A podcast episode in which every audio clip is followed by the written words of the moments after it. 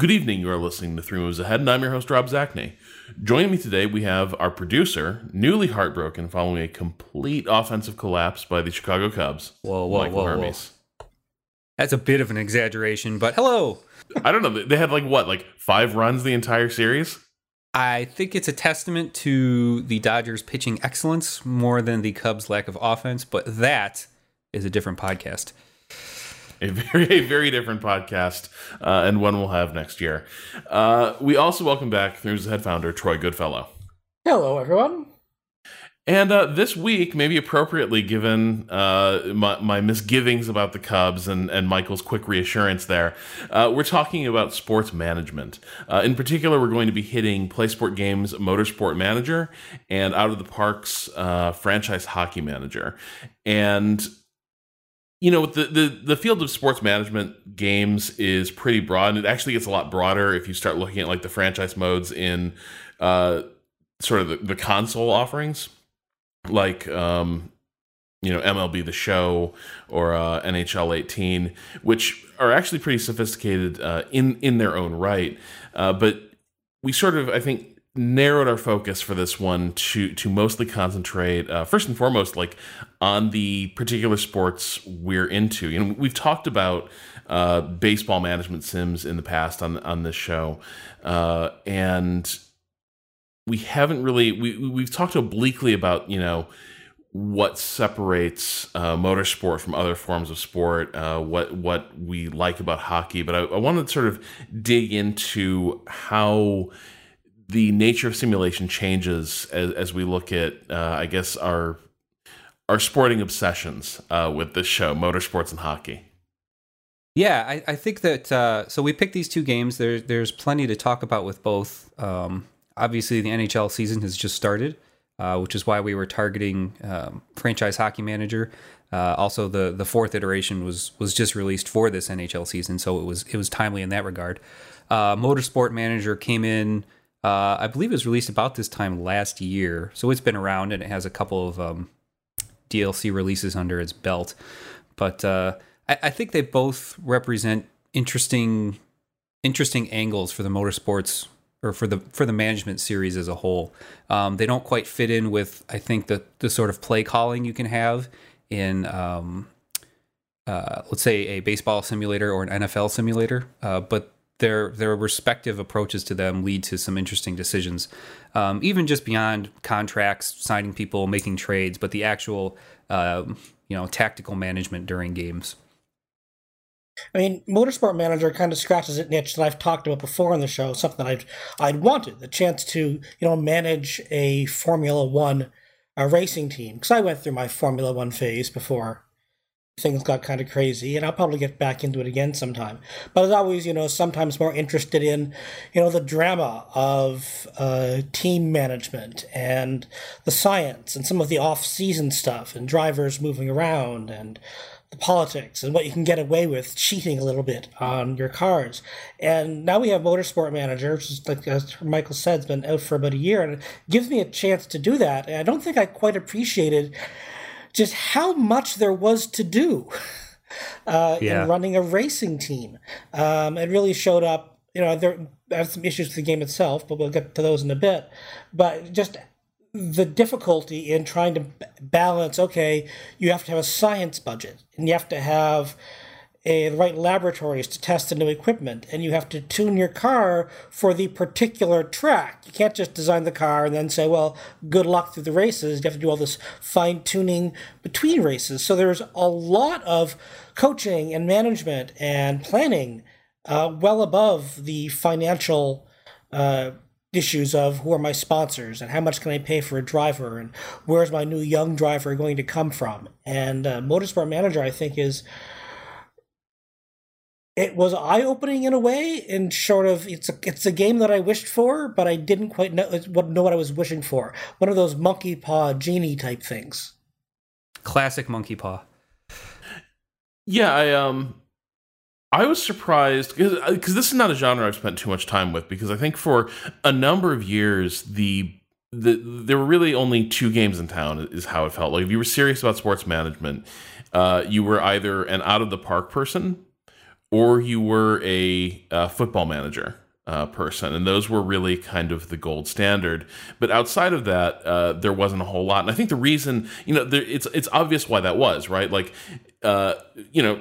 Uh, soccer is the biggest sport in the world. Uh, there's a huge market for that. Uh, it has a really intricate, you know, sporting structure, depending on what leagues you're talking about and, and, and how they sort of fit together and a lot of people like have a deep understanding of the sport so you're going to find a wide audience for that baseball's sort of a similar situation, but I think the other thing that baseball has going for it is that it is this um you know, if statisticians could design a sport, they would have designed baseball, right? Like it, it lends itself to that kind of game and people who really know baseball when they sort of consider the strategy of baseball they don't they tend not to look at individual games. They tend to look at entire seasons. It's a very the knowledgeable fan has a very like gm level view uh, of how baseball teams are built and managed across a season. And there are a lot of other sports i don't think do necessarily lend themselves to that sort of model. And so I was sort of surprised when I was digging into like Motorsport Manager, for instance, uh, the degree to which it's positioning you as uh, you know the person on the pit wall right? Making calls in the race like making really granular blow by blow decisions during during each race. Whereas my expectations from what little I've played of like uh, you know East Side Hockey Manager a couple of years ago, you could manage stuff in the game. Like you could be making tactical decisions, changing uh, your your game plan on the fly uh, in the game. I didn't mess with that very much because I frankly didn't really know enough about hockey to to really play that game successfully. So I sort of treated it as a GM a GM sim. But I was sort of surprised by how much uh, how many tactical decisions were in Motorsport Manager, and I guess I'm I'm curious, do you think that's just a function of is that a function of the sport that's being simulated here or does a good management sim need to have a satisfying like tactical layer as it were? Well, I mean both both baseball and football manager both i mean oh out of the park has you know you can you can drop in and manage an individual game or you can simulate an entire week an entire month and in motorsport manager you can sim the race right you don't have to sit through it. Yeah. So that's kind of the same thing. You can just sim it, and the computer will guess what you would have done, and they probably would have managed the tires better than I did hands on. Uh, but you know, in all of these managers, there's always the option to dive in and do the fine tuning. Um, I do think that Motorsport Manager encourages you to dig in more because it's important for you to actually see how the car is working, right? Because the car is your drivers are important, but the car is the money. So you need to get the radio feedback. You need to go through, especially in the early uh, start of the game when you're trying to figure out how everything works. You have to run through all the practice runs and learn about adjusting down pressure and all of these things. So it does encourage you to dig in and do the fine tuned stuff, which you really don't have to do, and you can't do in, say, a 162 game major league season. Now, I haven't played enough of the new football managers to know how much of that is going on, but I, but, but even there, I think you can control things like substitutions, and you can always do mm-hmm. line switches or formation switches. Uh, but we'll it's similar to hockey in many ways. We can get into it a bit. But yeah, Motorsport Manager really does put you as the the general manager slash coach slash head engineer. You are the god. It, it is a it is a management god game, uh, like commissioner mode in out of the park baseball, uh, which is fine. And but I, I do think it's it's real. You but it kind of forces you to do it in the early going. Otherwise, you will not understand the data you're getting back. Yeah, I, I think it's a personal preference thing, but um, I think Motorsport Manager kind of does it, it splits the difference between the the we'll just say the GM layer and the and the manager layer. Um, personally, Hey, Troy, it's funny, Troy. You said you're not you're not going to manage 162 baseball games. Uh-oh. Uh So that's how I play uh, out of the park baseball. So I knew there was some sort of oh. disgusting, shameful confession oh, coming. God. So this is so. So let me tell you how I approach out of the park, and that'll kind of give you a lens of how I'm yeah. viewing the other two games. is I actually really prefer manager mode in Out of the Park as opposed to commissioner or GM mode because the the contracts and the trading and the signings of players are probably the least interesting part for me. Um, huh. But I have a, a, running game now where I play. Um, I play. I manage each game uh, on a on a out by out basis. So like you can you can click pitch by pitch, but come on, who's got the time for that? So what I do is I just go through um, out by out and, and manage the games in, in real time like that. Right. Um, because that's for me the, the the best part of the game is making decisions. Um, because National League is the best league. You know, when are you doing pitching changes? When are you pinch hitting? When are you? How are you managing who's in the who's who's in the bullpen? Who's warming up? Stuff like that. Like that's that's everything I like about it right there. So Motorsport Manager, when it comes to the real time games, which I also think is is a really interesting shift away from the other games as far as like um, the event and the the sort of pageantry of, of race day versus just oh I'm simming another game.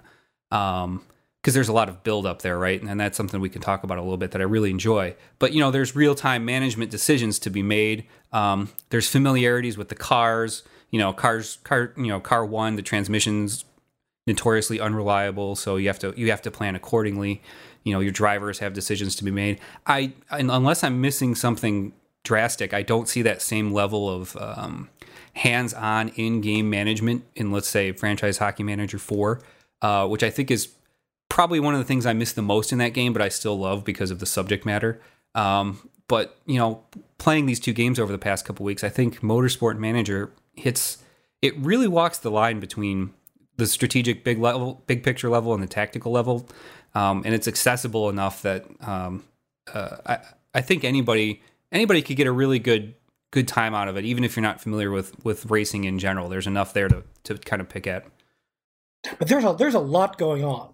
There is a lot, and I want to point out that um, I think Rob, you and I talked about it a while ago, and my impressions on it were based on the iOS version, um, mm-hmm. which is very stripped down uh, it is not a one to one port at all. Okay. Um, the Motorsport Manager version on iOS uh, is is, and I think even you said this, Rob, or you brought up the comparison. The uh, Kairosoft simulates mm-hmm. everything uh, genre of games. They have their own Grand Prix manager.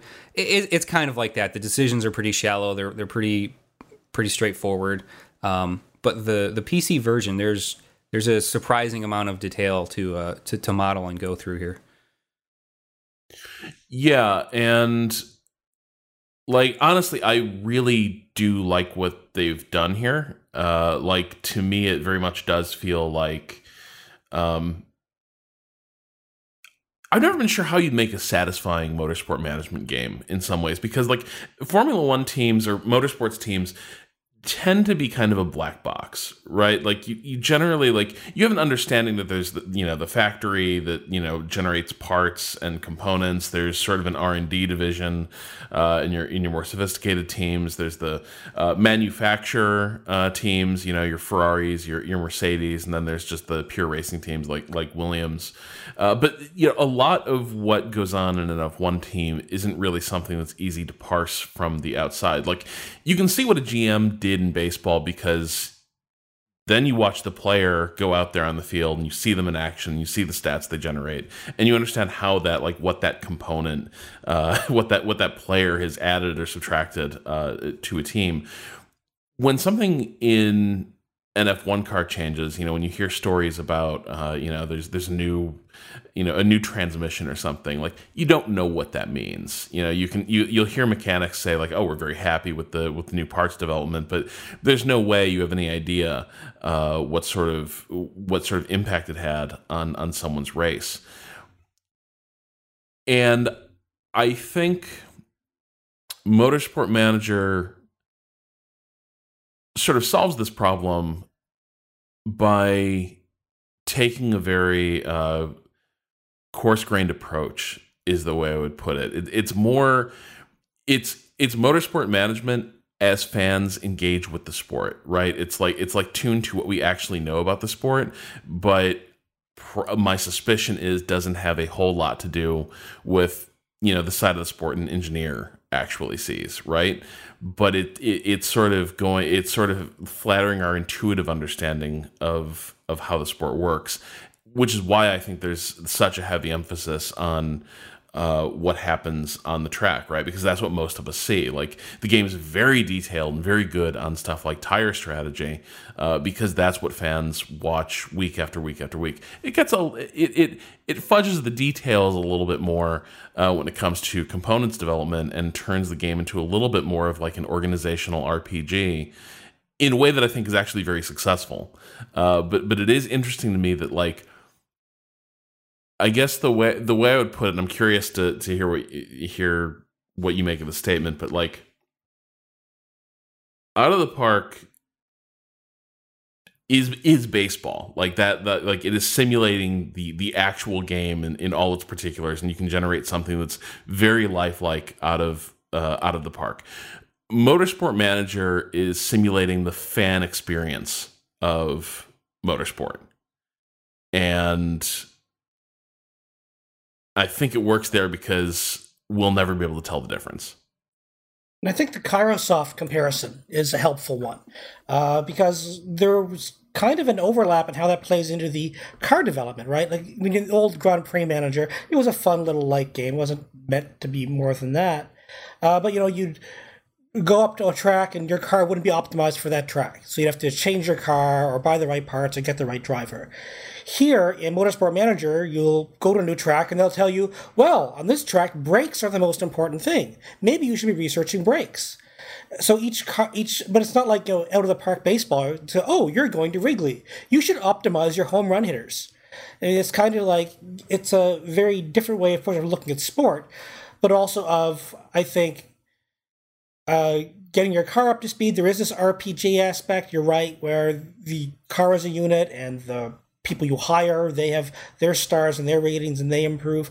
But I do think you know how it breaks down. It's the way that race commentators will tell you. Well, this track. There's going to be rain on this track and it's a night race, therefore the drivers should be focusing on blah, blah, blah the game is telling you, well, maybe you should focus on blah blah blah, the same thing that the commentators would be saying. So you're right, it does have this, you know, fan experience, especially since it does focus so much on the race stuff. You know, the the, the, the radio chatter. You know, if, if your brake improvement was good, your driver will sometimes say, "Wow, this the brakes are really feeling good now." Um, if they will tell you there's if they have problems with their teammate, if somebody's blocking them, uh, their whole radio feedback, which you know is meant for the uh, people in the pit, is something that has become a big part of um, the broadcast experience. But you know that through a race, there's almost constant chatter. But we're only getting like two or three highlights of that, like you would if you were watching a race, not like if you were actually directing it. And my driver should be giving me more feedback than once every five laps, you would think. But as a viewer, as a TV viewer, that's pretty much all you get. Uh, so there is this, you know, TV experience kind of built in to uh, watching the race and how it understands and interprets how sponsors. How, I, I think the sponsorship is.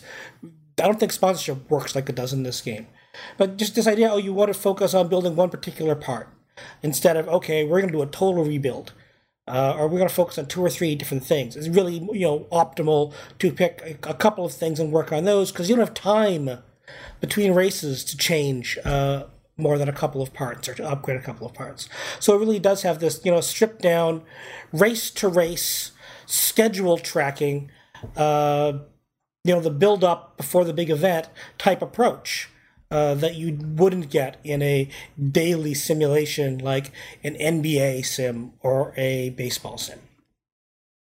And, and there's there's two things I think that both you and Rob touched on that I think make Motorsports Manager probably a really good um, stepping off point for anyone who's not familiar with the manager type genre, and that's the feedback mm-hmm. and the um, the direction, the implied direction of what needs to be improved upon or what needs to be fixed in order for you to succeed um, when you go through a race, uh, usually by the end, it's pretty clear what went wrong. They even summarize your pit strategy, your tire strategy. The tire graphic at the end of each race is really helpful. Um, but usually you could see, okay, that was my bad, guys. Uh, you kind of ran out of gas with half a lap left, and that's why we lost. Or uh, the transmission keeps burning up, that's why we lost. Or, but there's really clear, um, and even the feedback from your drivers, like, wow, this this suspension sucks ass. We need to do something about it. There's usually enough feedback from the game that you've got clear uh, points of improvement that help you to get better. And I think that's a that's one of the strong selling points of this game where you know in out of the park let's say baseball um, you're you're really left to your own devices to figure out why your team isn't uh, isn't clicking isn't producing and I think there's enough feedback in the stats that if you're familiar with the game you can make those calls. Um, conversely in franchise hockey manager my team sucks and I'm having a really hard time to figure out why. Because even though I've watched hockey my whole life and I love hockey my whole life um, as I started digging into these games, I realized I have no idea how to to manage a, a hockey team, and I think that there's you know it, it's tough to find the feedback. It's tough to find the the missing links of success that are keeping you from from competing you know well. Um, in in let's say one of the more broad spreadsheet managers versus um, motorsport manager. Do you think there's also an element there, there is some very good feedback in motorsport manager but do you think the sport itself also lends itself to guiding you be, by the hand in certain ways like well you've a lot of go ahead go on well i was just going to say well i think a big part of that is that it's so finite right you have two cars and two drivers there's a lot of subsystems there but you don't have you know 20 dressed players you don't have a full MLB roster, right?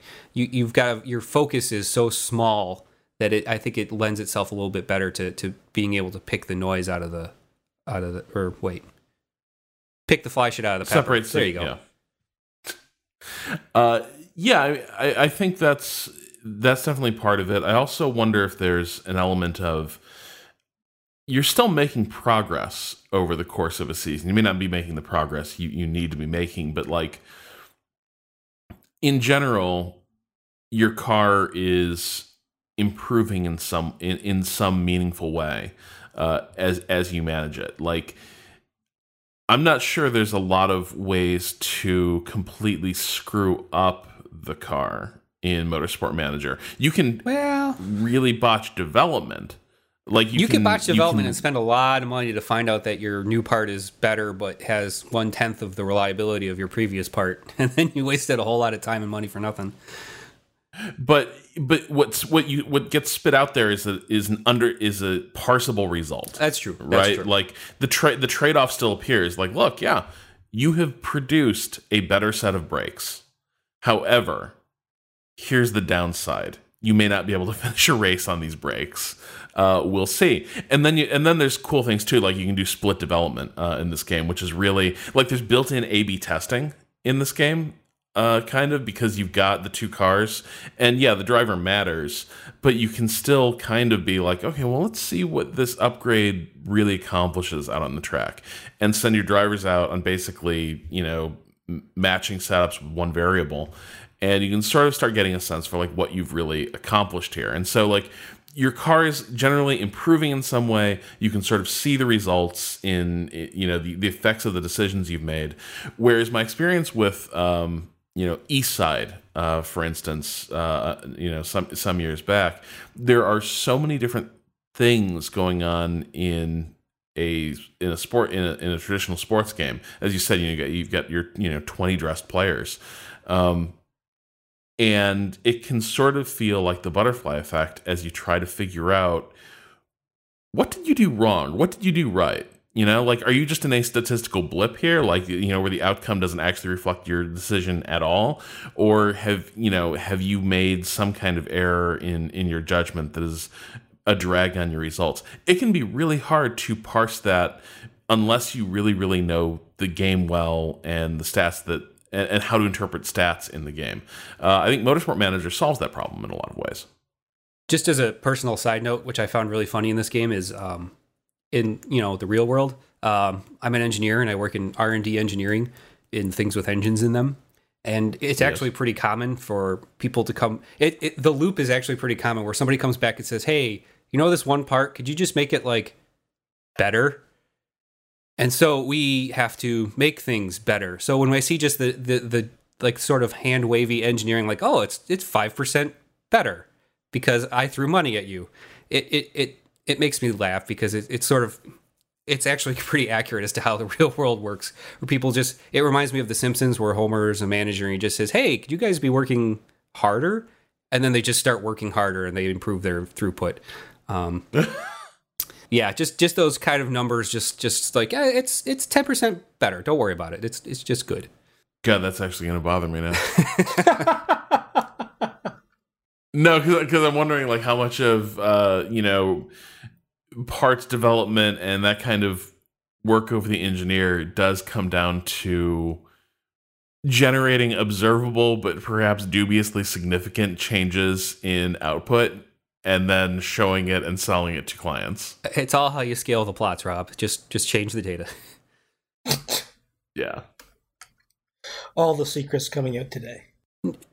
Rob, did you play um I know there's an F1 game where you actually have to like race the cars and stuff and, and uh, drive things, God. which is just so pedestrian. But how does that have like a uh, does that have a, a, career mode or like a management mode? And does it compare in any way, or is that less? It does, yeah, uh, to a surprising degree. So F1 2018, I think they might have introduced it with uh, 2017, but uh, I, I, I, picked up 2018 because it's got all the retro cars and stuff like that. But it also has a super advanced career mode because what they used to do in this series, uh, it's Codemasters.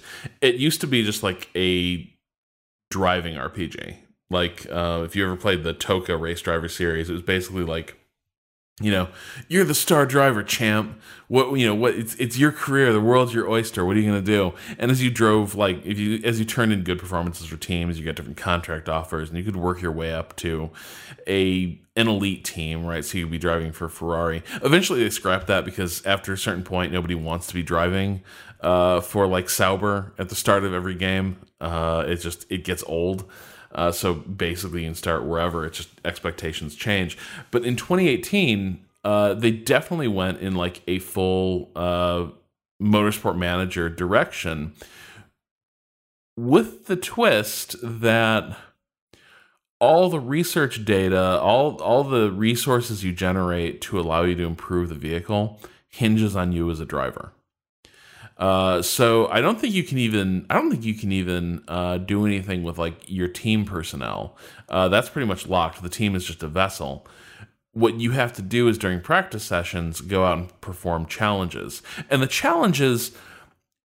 What I do like about what 2018 is doing is the challenges actually do seem to relate to how you are going to generate data about improving car performance. So, like for instance if they want to, if you want to generate research on like tires and tire wear, you have to go out there and actually provide a sample of different approaches to driving on tires. Uh, and so like you can't just go out there and try to set a fast lap because that doesn't tell you anything. Like you can you can do a whole lot of things to set one really fast lap that don't at all match what real racing looks like.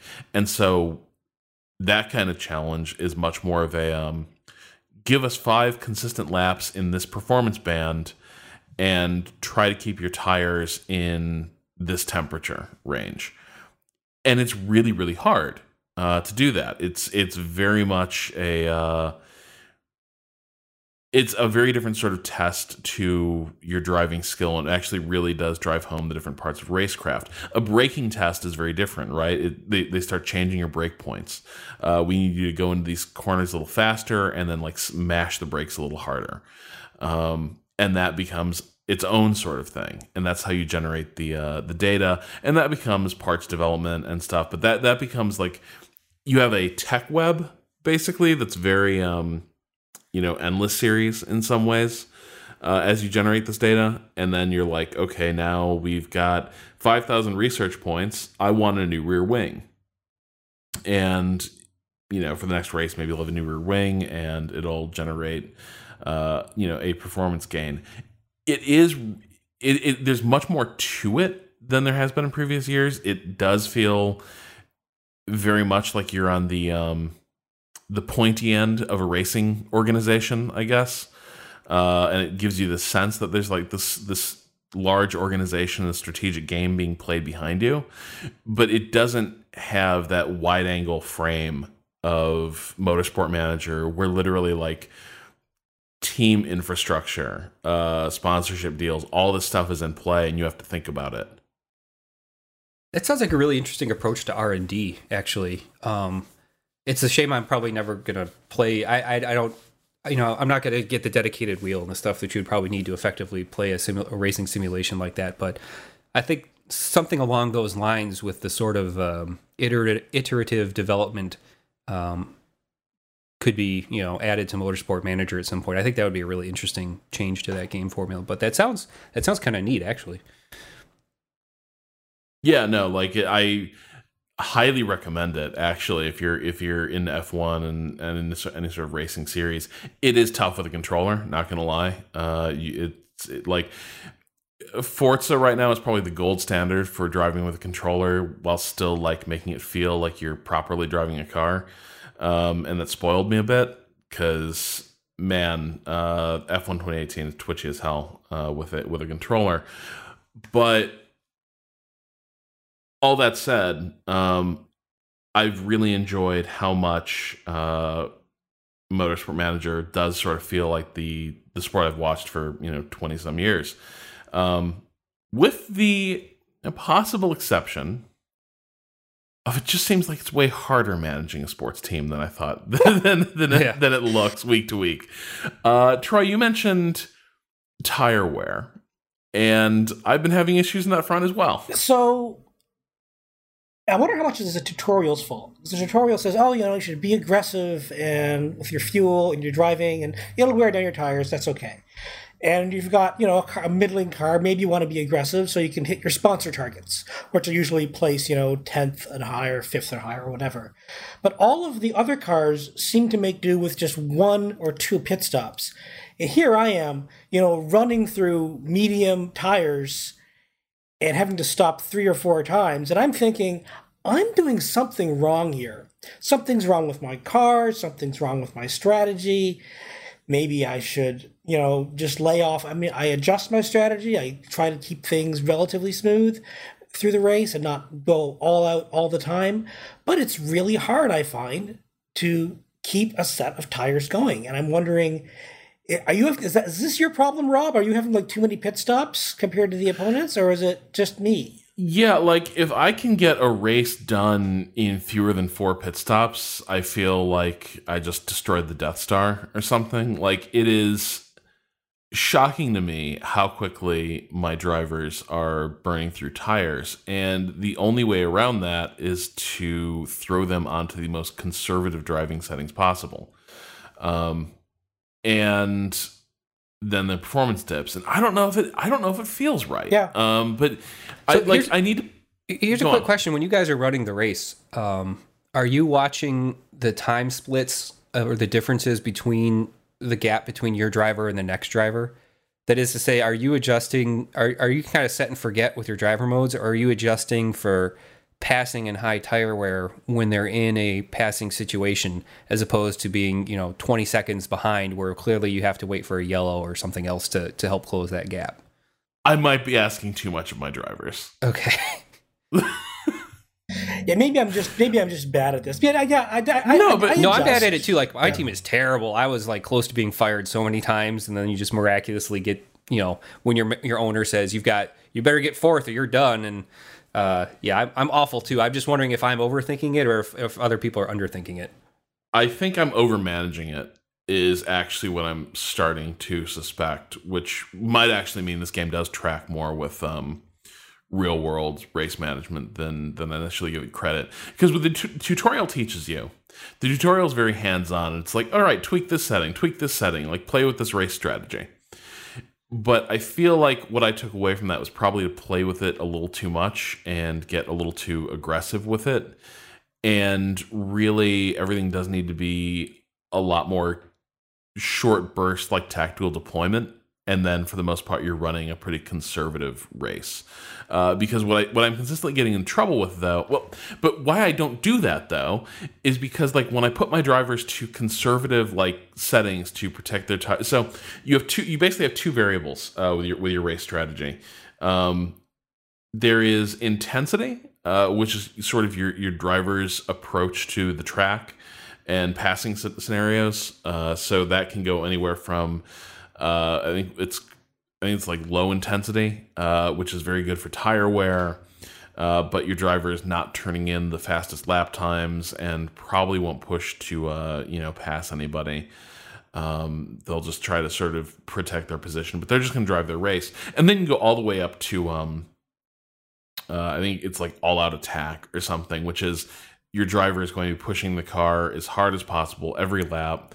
Uh, you know, braking late, uh, early on the gas, uh, you know, past people at all costs. And what that is going to do is probably shred your tires uh, very quickly. And everything is on that spectrum. The other setting is engine setting, uh, which is you can basically have the engine running at like low power settings, uh, so that conserves your uh, your fuel supply.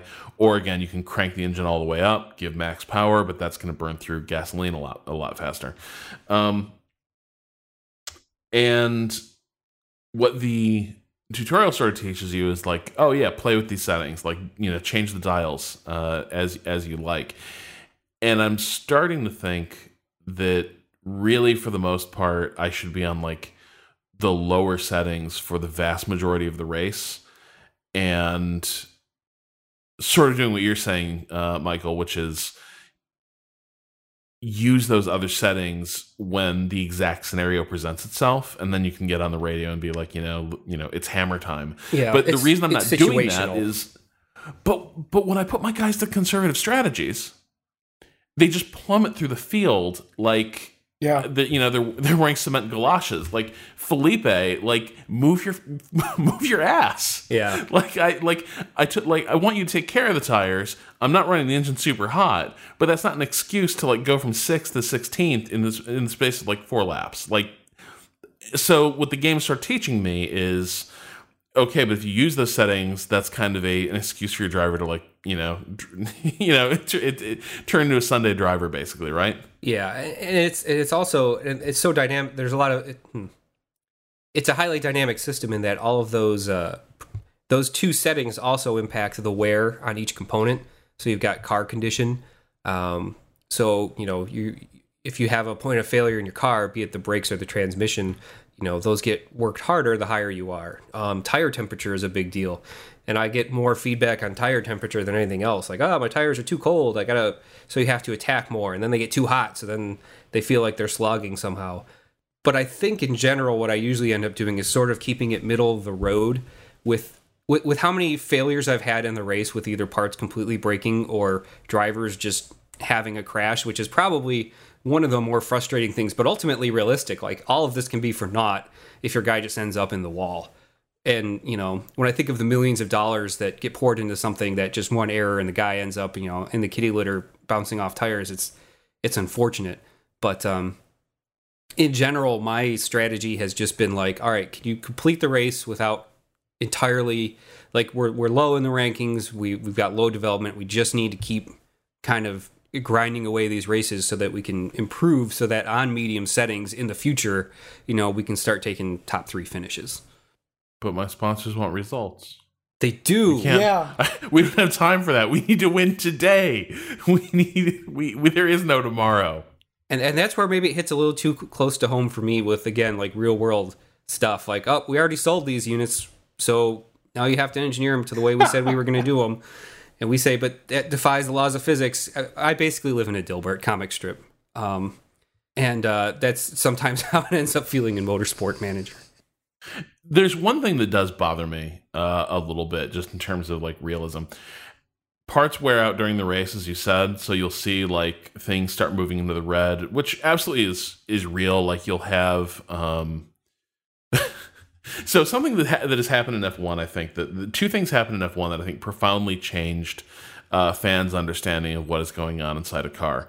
Uh, the first a couple years ago was Red Bull had a really ugly relationship with their engine supplier Renault, uh, and it was just this toxic feud uh, that kept spilling out into the press as as Red Bull basically just mercilessly uh, just took it to Renault week after week to the point where at one point Renault was like take our take our branding off your engines, and so Red Bull was running Tag Heuer engines, which is a watch company, uh, but they were Renault made. It's just Renault was like, fine, like you're gonna be like this, like stop, like you know, you calling them uh, Renault engines. Um, and then even more disastrously, um, the McLaren team uh, reunited with Honda uh, to produce a new engine for F1. And Honda's a legendary engine supplier in F1. They were dominant in the 90s uh, and, and late 80s. And with this new partnership, it's just been one disaster after another. And a series of failure cascades that like nobody has seen from a top team in F1 team in F1 in ages. And it really, I think, drove home like how you know it, it's rare prior to this that you understood what it looks like when a team badly gets it wrong and in the last like three or four years we've had two premier teams uh, kind of demonstrating week after week exactly all the different ways that a team can fall apart. And so what you hear a lot on the radio is like McLaren can barely finish a race because they see on their uh, telemetry and and their onboard sensors that like oh the engine's about to melt. Uh, and so you know they they you know so they pull in the car uh, you know and and put it in the garage. We're we're done for the day before you have a blowout. Um, what I don't tend to see very often is an ability to perform maintenance on those on those components. Like you can change out wings, you can change tires, obviously, you can do some light car repair. But what this game seems to have going on is that like components do wear out, they they they they get worn down, they start moving into the red. So you might need to bring a car in to do additional maintenance during the pit stop beyond a tire change. But it also has things like you doing maintenance on things like gearboxes uh, during the race, which does yeah. feel really gamey because I don't think you can actually do that. That I had the exact same thought. I'm like, are they saying they're going to just repair tra- like swap out the transmission? Like WRC drivers are like or w- WRC uh, World Rally cars um, so well designed for changing things out that for them to do a transmission swap in two hours is is like top tier, you know, legendary opera you know changes so what they're doing to add 18 seconds to the pit stop to the transmission, like I, I, I had this exact same thought. It kind of bugged me because like what, what, what can you do in real, yeah. real life? I don't think there is. All you can actually do is just like watch the danger signs mount, yeah, and just like cross your fingers. But at that point, the die is cast, and that's the one thing that does feel like oh this isn't how f1 works at all. Yeah. like wings wear out. Those get damaged all the time. Absolutely. Uh, and you do need to make the call as to whether or not you're going to replace it. But this idea that you can bring in a car and you know for the price of an extra 20 seconds on a pit stop address an issue with a gearbox is create like in 20 seconds you cannot even access the gearbox i don't think. Like you can't you, like physically nobody can actually interact with it in 20 seconds. So th- it's just the one thing that like rings a little hollow uh especially because you can you can basically like get a component uh out of the red all the way into like the yellow or green yeah, yeah. Uh, by doing this. And it's like you're not going to do that with these components. I'll give them a little credit though, because if you really beat the shit out of your car, um, it takes time after the race. Like it takes several days to repair the car back to, to normal condition. And I think, I believe if you really beat on it, it takes longer, which means that's at the cost of development time.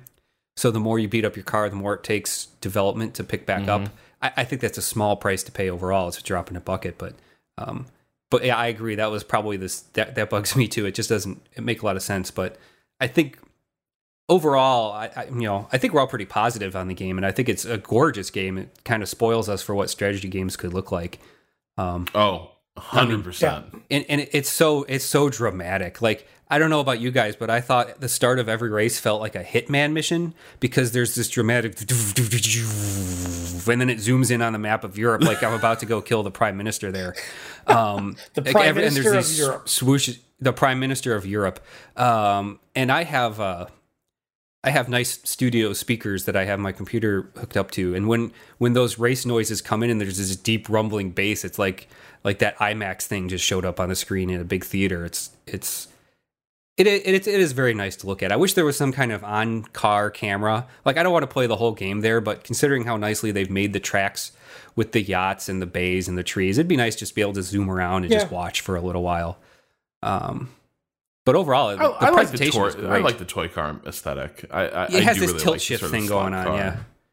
Yeah, it's uh it is, and as you said earlier, it's a great entry to the management genre. I think, which is what I needed uh, for for this show. Yeah. because this is a genre that's been a little impenetrable for me. Because like the last one I I seriously tried was uh was Eastside, and that was like Not good, man. I managed to drive the Blackhawks into the freaking ground. Yeah. Uh, in the space of like two months. Like I had basically just like lit the team on fire. Now, admittedly, admittedly, that game started at a point where the cap squeeze was really intense, and uh, basically, I I made an unconventional decision. Uh, let's say with Eastside, I uh, decided to see what we could get for Kane, Hmm. and uh, Bold move. you know, exactly. I got a lot. Yeah. Um, but what I did not get was another Patrick Kane. And uh, it turns out they're not a very good team. Uh, if you lose, if if you take that component out for some basically magic beans, uh, I think I think maybe in a few years I was going to get some great prospects. Uh, but yeah, I destroyed my, the Blackhawks within uh, within a hot minute, and part of that was just like there's so much more management in a game like Eastside, and hockey is a much more complicated game that I don't fully understand in all the particulars.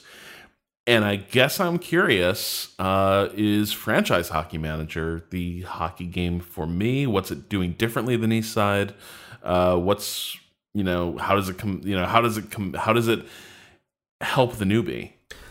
Yeah, so let's set the set the stage here just real quick for people maybe not familiar with the the the genre. But in in the hockey world, there's basically two uh, two in depth hockey manager games that are available broadly. Um, one is Eastside Hockey Manager, which is made by the uh, developers of football, the, the venerable and omnipresent Football Manager series of soccer simulations um, or football simulations.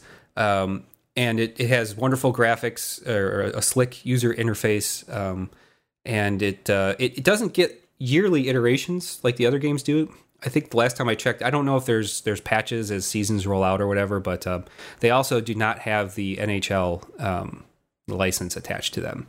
Um, the other game is uh, Franchise Hockey Manager, which is now on its fourth version, and that's developed by Out of the Park Studios, who make Out of the Park Baseball. So I think some some comparisons are going to be relevant there uh, between the two games. Um, but uh, though for the second year now, they have the official NHL license, so all the logos, all the team names, all the players are in there. Um, and they're two they're they're they're very similar games in what they do. Um, but those are the two here. And I know Troy and I we for for the purpose of this show we dove into franchise hockey manager. Right. And Troy, you're Canadian, so you came out with a hockey stick. Um, did you did you play hockey as a youth? I can only skate forward. Okay. I cannot. I cannot even stop on skates. Yeah. So uh, no, I didn't. I do, I've never played proper hockey. Okay, but you, uh, but I mean, you just based on Twitter and conversations I have, you are a I'm a hockey huge hockey- I'm a aficionado. Yeah, I I love hockey. It's like my favorite sport. yeah. So what? Um, Based on Rob's question, what? How do you feel ho- uh, franchise hockey manager portrays the the management of a hockey team? Um, I've got issues. I mean, it's it's very. I can only compare it to the early days of out of the park baseball because I kind of think that's where franchise hockey is now. It's where out of the park baseball was, you know, ten years ago. Um, it is a sport. I mean, out of the park baseball. Th- th- these are Germans. This is not a country with a huge baseball history or a huge hockey history, though they sometimes do make the Olympics because you know you've got to have eight teams. Um, so there's a lot of so it does some things right coming from the out of the park baseball legacy, and some things that show there's a kind of a they haven't quite grasped what, what you need to know to manage a team. On the plus side, franchise hockey has this huge historical database. Like you can play you know any team in the NHL way back to you know, 1917, I think. It has uh, it, all the international leagues. I'm not sure how far their historical databases go back. So if you want to play, you know, back the last time the Leafs were good, I guess it doesn't go back to the 1700s, but you know, like 1960s or something, you, you, you can do that, and that's sometimes fun. Uh, when I started playing franchise hockey, I said, okay, let's let's play the Edmonton Oilers in the 80s. When I started getting into hockey, let's score 10 goals a game, and it was fun and it was great. But it doesn't. The problem, the problem with a hockey game versus a baseball game over you can see if you have an 80 game hockey season 162 game baseball season it's hard to know what any of the terms actually mean as far as they're using them for example you set up your lines you have your your four hockey teams generally have four lines uh, of forwards and three lines of defensemen so you set up your lines and you set up the strategies for each line and the role for each player and as I'm watching the game, it's just a bunch of little dots moving on the screen. So I don't know what's changing. I don't know what's being affected. I can't draw any compared to, to motorsport manager or even you know football manager. I can't draw any data from the game. I can't understand. I can't simulate a week of results and figure out what's going wrong with my team, where things are going well out of the park baseball, I can tell after a week of games, okay, my bullpen kind of sucks. But I've got a guy in the minor leagues I can bring up. Hockey, a week of hockey games, do I need to change my lines? Is it line chemistry? Is it line strategy? Should I be more physical? There's really no way to pull the data out of what I'm seeing. And this is kind of a problem with I don't know if the if the basketball game is like the NBA the NBA sims are like this because it's kind of got some of the same issues. There you're only dealing with you know what six players on the court? Five. At a time? Five players in the see here's I know. Five players on the court at a time and they're not always shifting. It's generally the five players you get a few substitutes through the game for rest. It's not 20 people playing constantly you're trying to understand. And it's really hard to draw any information from the game and it's kind of frustrating uh, because there's so much that I do like about the way the game is outlined, the way the interface works, the way it gives you information of what's going on in your league. It's not giving me enough information on how to be a good coach. Yeah, and I think there's uh, I've as a general disclaimer, I really like this game a lot. I think it's a good yeah, game. Of course. I think there's a missed opportunity there, and I think you you hit the nail right on the head.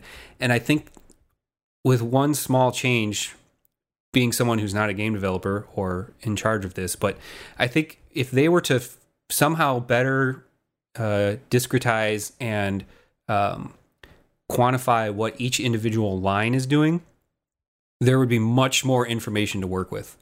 Yeah. Um, one of the things that they kind of pitched in this latest version is line chemistry, right?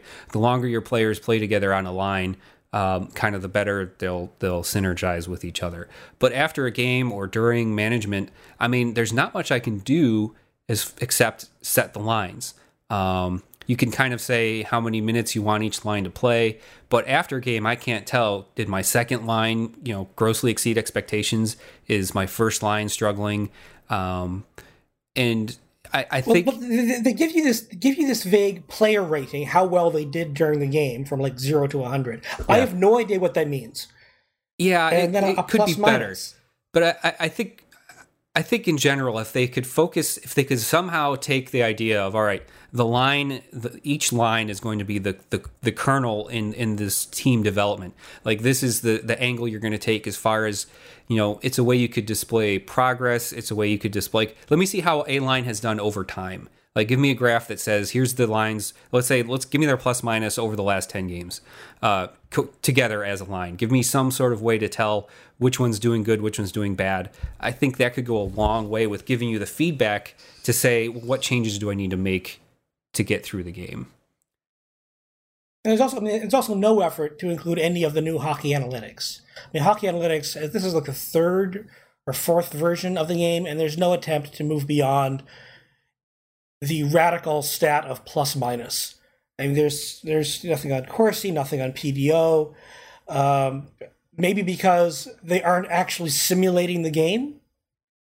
They're not actually playing the game. It's just you know stuff happening. Uh, I, I so wonder about that. So I... they, do they do they actually have player positions on the ice when things are happening? They have puck position and who has control, but do they have player position? Um, because they do in you know in Football Manager they have that tracked. So maybe they can't calculate Corsi or PDO. Uh, What's PDO? I forget what it means. Because you want to talk about stats, like let's talk about baseball sabermetrics. We'll do a podcast on that someday. Oh, baseball, um, baseball because because out of the park has all that. I know. Yes, I, I want to see my OPS. I want to be able to see all of the the combinations of things. I want to, um, and I, I am not as familiar with hockey. I love hockey. I've loved hockey all my life. But like I said, I don't know how to run a darn hockey team. Um, but coming from a baseball background, yeah, I'd like to know as much as I can. And I wonder, you touched on this before. I wonder how much of it is just, you know how much can they do or how much have they developed in the the short three four years this game has been around versus the decade plus head start that out of the park is and i don't want to be unfair to the game in that regard um, but maybe either those do, do they not just lend themselves to that type of statistical analysis in hockey i mean they've got a lot of games to work with now maybe they're using other terms for it because you know i mean i always call it Corsi but i guess the nhl calls it shot attempts and I call it PDO, but the NHL calls it SPSV percent because it is the sum of a team's shooting percentage and its save percentage. Uh, PDO is not actually an acronym for anything. It comes from the online handle of Brian King, the first to propose it. That's funny. Um, you know, and there's, I mean, hockey analytics is still, you know, in this formative stage. It's not nearly as far along as sabermetrics is, but it'd be nice to have, you know, this sort of. It has. It gives you, for example, it gives you the the one of the tactical options. Do I shoot it in to cross the blue line? Do I shoot it in, or do I do I do I, I, I carry it in? Hockey analytics has consistently shown you're better off carrying it in than the old dump and chase, which is the traditional way to play. Is which, that reflected? And can, can, can I see the effect of that? Yeah, Can I and- see that being measured? Can I see how many times somebody's dumping it in?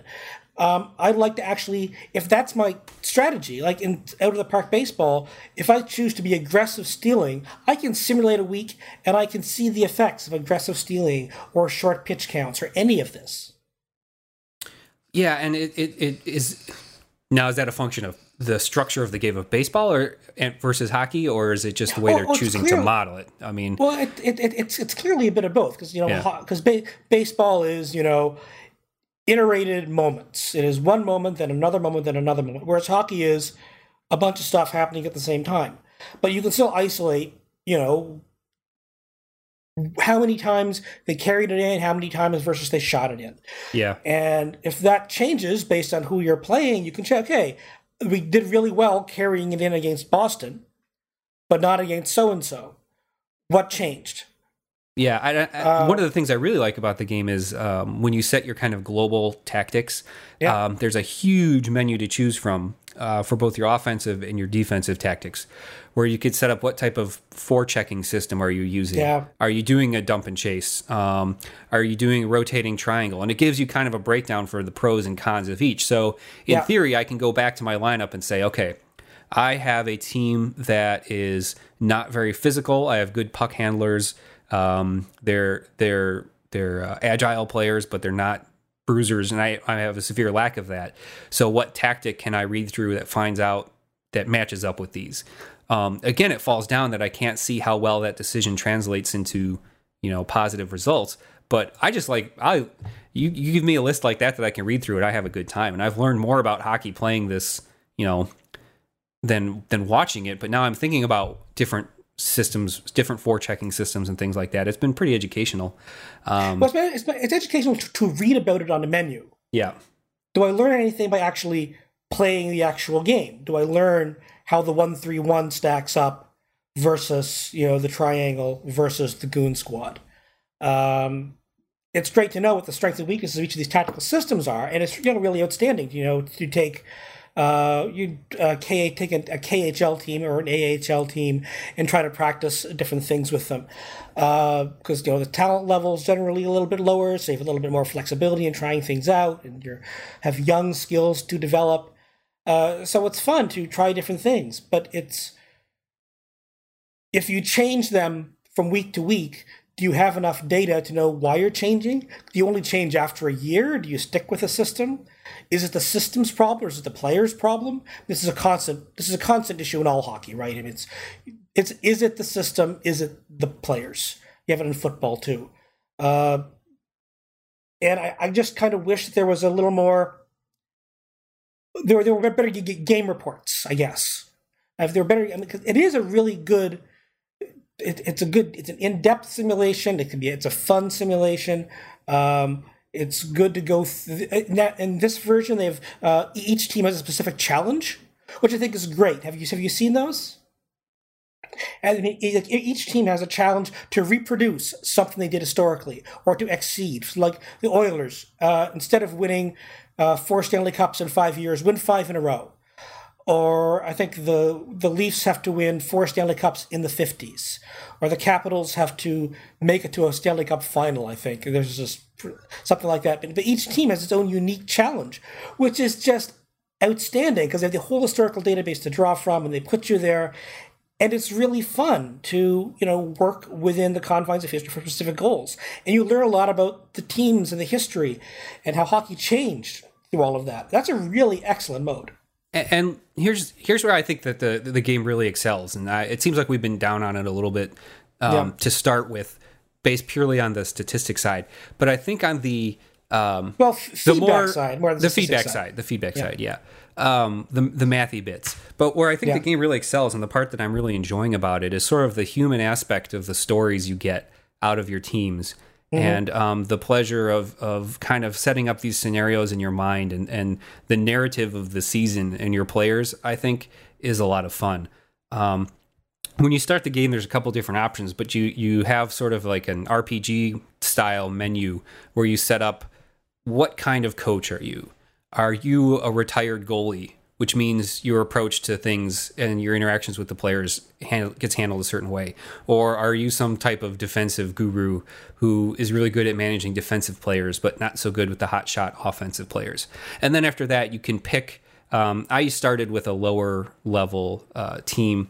Um, actually, I started in the AHL, so the feeder team for the uh, for the NHL uh, as the Hartford Wolfpack, which I just kind of chose randomly. But you know, I enjoy I enjoy sort of the the uh, resulting drama of being a feeder team to the NHL. So when my star player gets called up, or I get you know some uh, that affects my team. And similarly, some guy gets sent down to my team and he's unhappy about it. So he's already pissed off, but I have to work him into the lineup because nobody's ever happy with how much ice time they're getting. Um, and then I'm fed by the Greenville Swamp Rabbits, which is a real team. Um, and they're in uh, the ECHL, whatever's below mm-hmm. the AHL. Um, and all of these minor leagues exist, which, as a side note, if you take the default settings, it literally simulates every minor league in the US, Finland, Norway, Russia, Europe, parts of Africa, probably. But even my computer struggle like just progressing day after day takes a long time because every game in every league gets simulated. But yeah. it, it's the human moments of, of just like who's getting pushed up, who's getting pushed down. I currently have a battle between my backup goalie and my my my my starter goalie, which I mean, one's just as good as the other, and I'm trying to split time with them, but one of them has to sort of emerge as the leader. Um, you know, you get these updates in your mail about how some guy's out because he was changing a tire on his car and the car fell on his foot and crushed his foot. And there's like five paragraphs of how this guy is out for the season now, which I thought was pretty funny because it's just beyond this sort of, uh, you know, he, X guy is injured. But um, I, I, think there's a lot of personality there. I like having the players, the real player database. Um, you can you can do the generate a team of randos, mm-hmm. but um, I think the same problem I've had with uh, out of the park is the same problem I have with this and that scenario is that when they simulate a team of randos, everything is just blank. You start with a completely blank slate. Everything has, uh, they all have player ratings, but you don't have a player history. It, I, I yeah. wish there was some way you could say, I want 10 seasons simulated. Just do whatever you got to do. I'll be back in a half hour um, so that you can at least see what the past performance was of these players.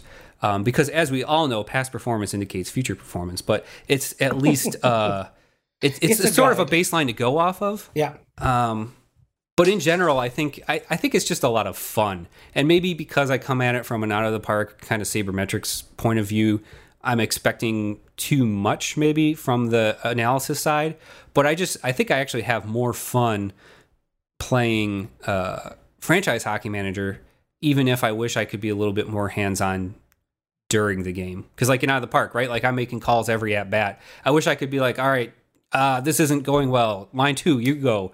But after that, I don't really know how much there is to to call except line changes. So I can't exactly say what the room for improvement is there.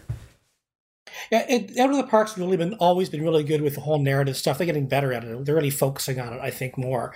Uh, on franchise hockey, they have the mode where you can't simulate a week. You have to simulate every single day, even if nothing is happening, because they want you to feel like a proper manager or something, which I think is just insane.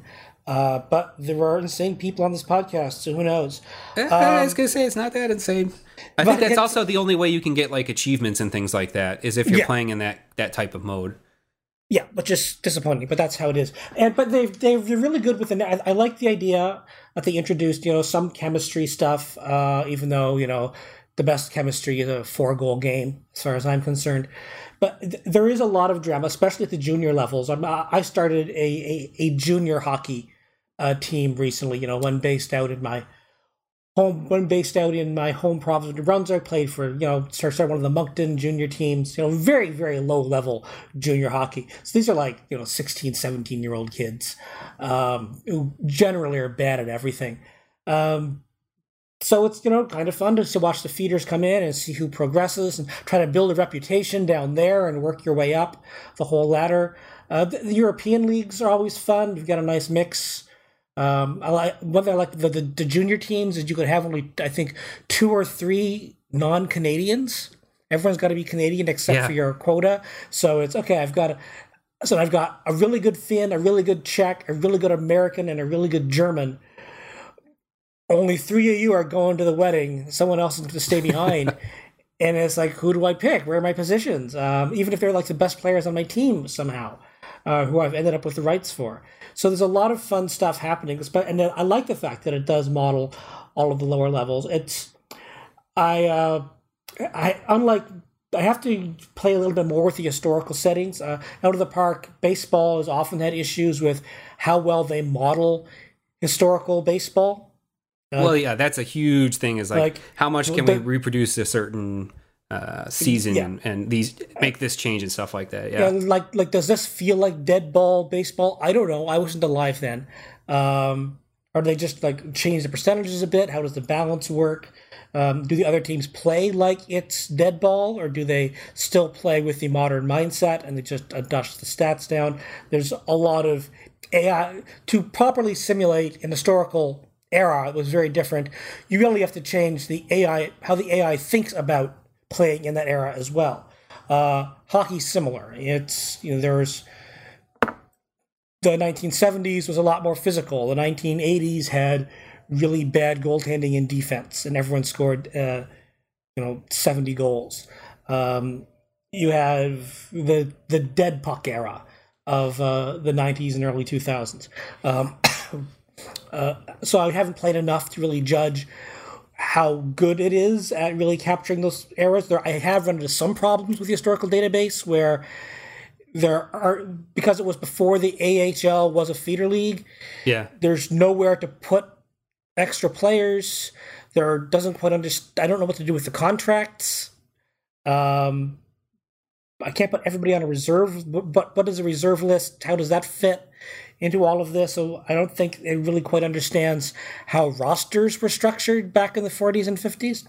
However, having access to Gordie Howe and Ted Lindsay and all of that is outstanding and yeah. is a lot of fun. And I'd like to have, you know, it's it'd be fun to you know to create a league of all the best uh, teams from history and put those together and run a few seasons of that. That would be fun, and you could do those kinds of things uh, because out of the park is a very very flexible system They've got the the UI has come a long way in just a few years. I like I like it much better uh, than Eastside's UI. Yeah, uh, which is I you know I started I played a little bit more of that this week and it's kind of incomprehensible going back to that after uh, seeing what Out of the Park has done. Can I can I just point out one thing that made Yeah. it makes such a big it's such a small thing, but the fact that you know it's a basically it's basically like you're in a web browser, right? You're going from Yeah. screen to screen to screen. The fact that the back button on my mouse now works to go back to the screen I was previously on, it seems really insignificant, but man, that is huge, and I am so glad they put that into to franchise hockey manager. But I think so. So one of the things, and I think we're probably getting close to our time here. But and this may be my selling point to Rob, uh, because Rob, we're we're roughly the same age, and we came from the Chicagoland area. Yeah. But um, um, my first sports hero, like my first case of sports idol, like I love this person, uh, was Ed Belfour. And uh, I had the Ed Belfour goalie stick. I had an Ed Belfour jersey that I put on every day after school. And uh, I think one of the reasons I, I enjoy this game so much is it warms uh, the cold, dead cockles of my jaded heart to to be able to play the mid '90s Blackhawks and to see Tony Amonte, Chris Chelios, Ed Belfour, uh, Jeremy Roenick all on the screen at the same time, and to be able to to just kind of go back to those times when I love modern Blackhawks, and obviously uh, we're in a golden age for Blackhawks fandom, but like '90s Blackhawks, like that was my life uh, when I was in late grade school, going into high school. Uh, so that's probably that's probably what gives me the most joy of this. Is as a hockey fan, I just like to be able to go back to those times and, and watch those players do things. A a frustrating, tragic era, I think. For, Well, it was ultimately It was- frustrating. I mean, that's like blue ball hockey right there, right? You had Yeah. such great team that never did anything, um, except be awesome, but not win any Stanley Cups. Also, the fact that that was when I hated Patrick Roy more than anyone else because he was the only goalie better than Ed Belfour, and he went on to win several Stanley Cups. Um, yeah, Ed Belfour, man. God help Jeff Hackett if he ever started a game and then lost it when they could have started Ed Belfour. You got to give Belfour a rest, man. It was intense back in the day for me, man. I'm telling you. Yes. My uh, enduring memory of Amonte is toward the end of his stint with the uh, with the Blackhawks when the team was no longer good, but he was still there. Yeah. Uh, just the barely contained frustration and anger he started to play with. Yeah. Uh, and some of the cheap shots that started to mount as he uh, just sort of approached the, you know, the hell with this, I'm out of here Yeah. uh, stage of his career. Uh, but yeah, I definitely like if if this is a big improvement over the Eastside interface, then I think I might be able to get on board because I think one of the there were two issues I had with Eastside. One was that I just didn't understand the sport well enough, but related to that, um, it did not always seem like the interface was designed to help me make decisions or like Mhm. read information. Yeah. And that sort of exacerbated the you know, the comprehensional problems to begin with. Uh so if this is sort of like making that a little easier to parse and a little bit easier to sort of uh, exert your will over the team, that's a uh, that's that's a pretty significant mark in its favor. One quick thing, you said it's not simulating the on ice action. Well, it It's- shows you the on ice action, but it kind of shows you the puck and the position. Um, but I'm not quite sure if it's actually simulating anything or just showing you stuff. Yeah, because with East Side, you're seeing the players skate. Yeah, I did like you're- that part about Eastside is actually Yes. watching the game. The little dots zoom back and forth, and the puck flying around. That'd be a good question. Someday I would love, I would love, love, love to talk to the out of the park developers um, from both the baseball side and the hockey side, and just kind of dig in and see how the sausage is made a little bit. Probably, Well, maybe to be a little disappointed, depending if they're just like, ah, no, it's fine. But like, I want to know how far they go, man. I mean, if there's a runner on second, is he stealing signs? Does that does that improve the batter's Right. Are there hidden? Are there hidden stats? Are Yeah. there hidden things happening in these systems? Like that line chemistry thing. Like, does it always progress forward in a predictable manner, or like secretly can one player be like actually having a negative chemistry impact that you won't detect? You know? Yeah, and and how much how much human how much humanity is built into these players, right? I mean, th- this is a simulation of robots, and when we talk about baseball players, we expect them to act as robots and fulfill their statistical history. But if the guy had a bad day, or you know, just didn't feel well, or something, I mean, ultimately, just like the just like motorsports manager. Some random bad incident happens and throws the whole thing off. Now that doesn't mean the simulation is shit. It just means, you know, bad things happen in real life. Um, how does that taken into account? So we're gonna do Football Manager in March, right? I I Uh, I know nothing about yeah. soccer, but I'm interested given the the given just what the information there is to work with. I think that's a system that obviously is doing well. It is. Um, it is. It is such. It's one of the, the biggest game we've never done. We can throw it over to our various UK and European friends. We I mean, I'm assuming people. Fraser likes soccer. Uh, I don't think. No, look, not- look not much love to Fraser. Fraser, but I don't think he's your boy for that. Okay. Uh, but maybe we can get Adam Smith or uh, or something. We, we, we, we, we can put together some knowledgeable people. Yeah. I, I think I think to sum it up, and Troy, let me know if you think that, how you think Yeah. about this. I think I think franchise hockey manager is a good game. Um, I think it's got a lot of room to grow. Um, But I think if you love hockey, it's it's a given that I think there's something in this game that you're going to enjoy. But if you don't if you don't like hockey, um, it's going to be tough to penetrate without some sort of background there. Well, Uh, you don't like any of these sport, like no, I no, mean, but that's, the thing. But, like, but hold, hold on, hold on. Motorsports Manager. I think any person who can play a video game could pick it up and learn and appreciate the game because it's a it's a level of detail that is approachable and the subject matter. Even if you don't know Formula One, like oh my tires ran out. Well, I guess next race I'll I'll, I'll get better at that. I think I think it kind of wins a prize for being so accessible that uh, it's worth looking at, even if you're not an uh, an implicit F1 fan. Yeah, I, think I think that's the way to. If, if Motorsport Manager might be an entry point for people who are curious about the sport, but don't know a lot about it, or they they just want a good manager. If you don't really, if you're not really deep into hockey, franchise hockey manager is not going to convince you it's the best sport on ice. Eastside will actively discourage you uh, if you're not really into hockey. Uh, so consider that as well. Fair enough. Um, all right, seems like a good place to leave off our discussion for this week. Uh, we'll be back next week with more strategy discussion. Uh, Three Moves Ahead is produced, as always, by this guy Woohoo! right here, this guy, uh, and is hosted on the Idle Thumbs Network. You can learn more about the show and discuss this episode with our community at threemovesahead.net or follow us on Twitter at twitter.com slash 3MA. Finally, Three Moves Ahead is supported by listeners just like you on Patreon. You can learn more at patreon.com slash 3MA. Uh, anyway, we'll be back next week with another episode of Three Moves Ahead. Until then, for Michael and Troy, this is Rob Zacny saying goodnight. Our sporting obsessions uh, with this show, motorsports and hockey. And nobody has anything. Was that a handoff? That was just more of a statement. Eh. it's early. It is. That's fine. You'll fix this in post, right? Oh yeah, yeah, yeah.